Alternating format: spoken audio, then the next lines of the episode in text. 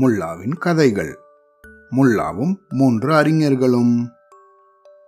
நம்ம முல்லா நஸ்ருதன் இருந்த நாட்டில் நிறைய கல்வி கற்ற அறிஞர்கள் இருந்தாங்க. அவங்களோட மற்ற நாட்டு அறிஞர்களும் போட்டி போடுவாங்களாம். அதனால மக்களுக்கு நல்ல நல்ல விஷயங்கள் தெரிய வருமா? சில நேரத்தில் போட்டி கடுமையாக இருக்கும். வெற்றி பெற்றவங்களுக்கு பட்டமும் பணமும் கிடைக்கும்.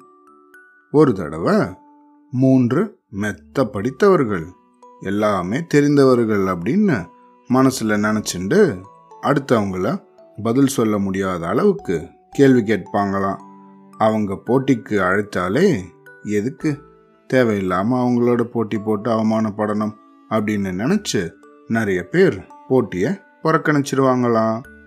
அப்படிப்பட்ட அந்த மூன்று பேரும் நம்ம முல்லா இருந்த நாட்டுக்கு வந்து அரசர்கிட்ட எங்களோட போட்டி போட உங்க நாட்டில் புத்திசாலிங்க இருந்தா வர சொல்லுங்க அப்படின்னு சொன்னாங்களாம். உடனே அரசர் தன்னுடைய அரண்மனையில இருந்த அறிஞர்களை பார்க்க அவங்களோ தங்களோட தலையை தொங்க போட்டு உட்காந்துட்டாங்களாம் யாருமே போட்டி போட விருப்பம் தெரிவிக்கலையா? உடனே அந்த மூணு பேரும் சத்தமா சிரிச்சு உங்க நாட்டில் எல்லாரும் முட்டாள்களா? எங்களோட போட்டி போட ஒருத்தர் கூடவா இல்லை? அப்படியே போட்டி போட்டு எங்களை ஜெயிச்சா நாங்கள் இந்த நாட்டுக்கு அடிமை. இல்லைன்னா நீங்கள் எல்லாரும் எங்களுக்கு அடிமை. போட்டிக்கு தயாரா? அப்படின்னு கிண்டலாக கேட்டாங்களாம். அரசருக்கு அவமானம் தாங்க முடியலையா? அடுத்த நாள் நாட்டின் மையப்பகுதி ஒரு இடத்துல போட்டி நடைபெறும். யார் வேண்டுமானாலும் கலந்து கொள்ளலாம். இந்த மூன்று பேரையும் வெற்றி கண்டால் நிறைய பரிசுகள் கிடைக்கும். இல்லையென்றால் கடுமையான தண்டனை என்று அறிவிப்பு செய்தாராம் அரசர்.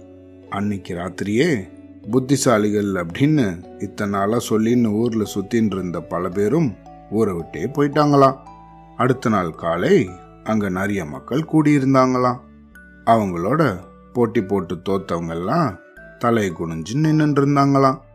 யாருமே அந்த மூணு பேரையும் ஜெயிக்க முடியாம தவிச்சுட்டு இருந்தாங்களாம் இந்த ஆத்திரத்துல அரசரும் அங்க உட்காந்துட்டு இருந்தாராம் அந்த பக்கமா நம்ம முள்ள பக்கத்து நாட்டுல வியாபாரம் செஞ்சு முடிச்சிட்டு தன்னுடைய கழுதையை கூட்டிட்டு ஊருக்கு வந்துட்டு இருந்தாராம் என்னடா இங்க இவ்வளோ கூட்டமா இருக்கே? அப்படின்னு வேடிக்கை பார்க்கறதுக்கு வந்து நின்னாராம். வேடிக்கை பார்க்க வந்தவருக்கு பயங்கர அதிர்ச்சியாம். அவரோட சொந்தக்காரர் ஒருத்தர் அங்க கைய கட்டிண்டு தலை குனிஞ்சுன்னு நின்று இருந்தாராம் மக்கள் கிட்ட என்ன ஏதுன்னு விவரம் கேட்டு தெரிஞ்சுட்டாராம் அப்பாடா நம்ம சொந்தக்காரன் தொல்லை இனிமேல் இருக்காது அப்படின்னு நினைச்சாராம். கொஞ்ச நேரத்திலேயே தன்னுடைய நாட்டு மக்கள் யாருமே பதில் சொல்லல.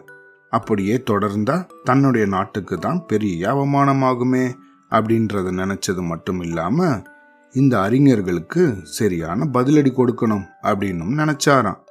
தன்னுடைய கழுதையோட கூட்டத்துக்கு நடுவில் போய் நின்னாராம். அரசரை பார்த்து வணக்கம் சொல்லிட்டு தான் போட்டியிட போவதாக சொன்னாராம். அரசரும் சரிதான்ப்பா போட்டி போடு அப்படின்னு சொன்னாராம். ஆனால் அந்த மூணு பேரும் முல்லாவுடைய ஆடை கழுதையோட நின்ற நிலை இதெல்லாம் பார்த்து ஏளனமாக சிரித்து உன்கிட்ட நாங்கள் ஆளுக்கு ஒரு கேள்வி கேட்போம். நீ சொல்கிற பதில நாங்கள் சரி இல்லைன்னா தவறு அப்படின்னு சொல்லுவோம். அப்படி நாங்க பதில் சொல்லலைன்னா உனக்கும் இந்த நாட்டுக்கும் நாங்க அடிமை. நீ தோத்தா இந்த நாடும் மற்ற எல்லாரும் உங்க வாழ்நாள் முழுதும் எங்களுக்கு அடிமை. புரிஞ்சுதா? அப்படின்னு சொன்னாங்களாம். இதெல்லாம் கேட்டுட்டு முல்லா சொன்னாரா? அதெல்லாம் சரிப்பா. முதல்ல கேள்வியை கேளுங்க. சீக்கிரமா வீட்டுக்கு போகணும் அப்படின்னு சொன்னாராம் முதல் அறிஞர் முல்லாவிடம் தன்னுடைய கேள்வியை கேட்டாராம். இந்த உலகின் மைய இடம் எது? அப்படின்னு கேட்டாராம். அதுக்கு முல்லா என் கழுத நிற்கிற இடம்தான் உலகத்தின் மைய இடம் அப்படின்னு சொன்னாராம். அதுக்கு அந்த அறிஞர் அதை உண்மைன்னு நிரூபி பார்க்கலாம் அப்படின்னு சொன்னாராம். உடனே முல்லா அது உங்க வேலை. நான் சொன்னது தவறுன்னு நீங்க நிரூபிங்க. உலகத்தை அளந்து பாருங்க. அப்போ என் கழுத நிற்கிற இடம்தான் உலகின் மைய இடம்னு தெரியும் அப்படின்னு சொன்னாராம். முதல் அறிஞர் இதுக்கு என்ன பதில் சொல்றதுன்னு தெரியாமல் பேசாம இருந்தாராம். அடுத்து ரெண்டாவது அறிஞர் ஆகாயத்துல மொத்தம் எத்தனை நட்சத்திரங்கள் உள்ளன அப்படின்னு கேட்டாராம்.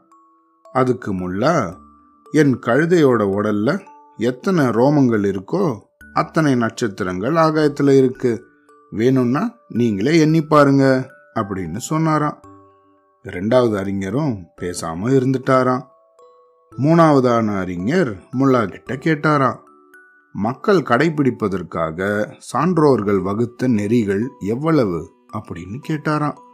அதற்கு முல்லா அறிஞர்களே உங்கள் மூவருடைய தாடியிலும் எத்தனை ரோமங்கள் உண்டோ அத்தனை நெறிகளை சான்றோர் மக்களுக்கு வகுத்துள்ளனர்.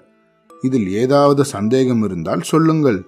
உங்கள் மூவருடைய தாடியிலும் உள்ள ரோமங்களை பிடுங்கி எண்ணிக்கையை சரிபார்த்து நிரூபிக்கிறேன் அப்படின்னு சொன்னாராம்.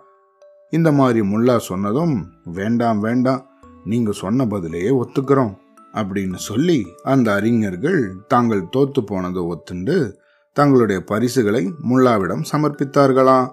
தங்களை அந்த நாட்டின் அடிமை என்றும் அறிவித்தார்களாம்.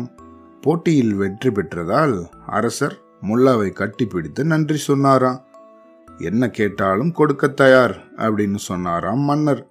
உடனே அந்த மூன்று அறிஞர்களையும் தங்கள் நாட்டுக்கு போக அனுமதியுங்கள். இனிமேல் அவர்கள் இது போல போட்டியிட மாட்டார்கள் அப்படின்னு சொன்னாராம். அந்த மூவரும் முல்லாவுக்கு நன்றி சொல்லி தப்பிச்சோம் பழச்சோம்னு ஓடி போனாங்களாம். முல்லாவுடைய புகழ் நாடு முழுதும் பரவியதாம். இதிலேருந்து நாம தெரிஞ்சுக்க வேண்டியது என்ன? நமக்கு தான் எல்லாம் தெரியும் அப்படின்னு எப்பொழுதும் நினைக்க கூடாது எல்லாருமே சமம் அப்படின்னு தான் நினைக்கணும். சரியா? அவ்வளோதான்.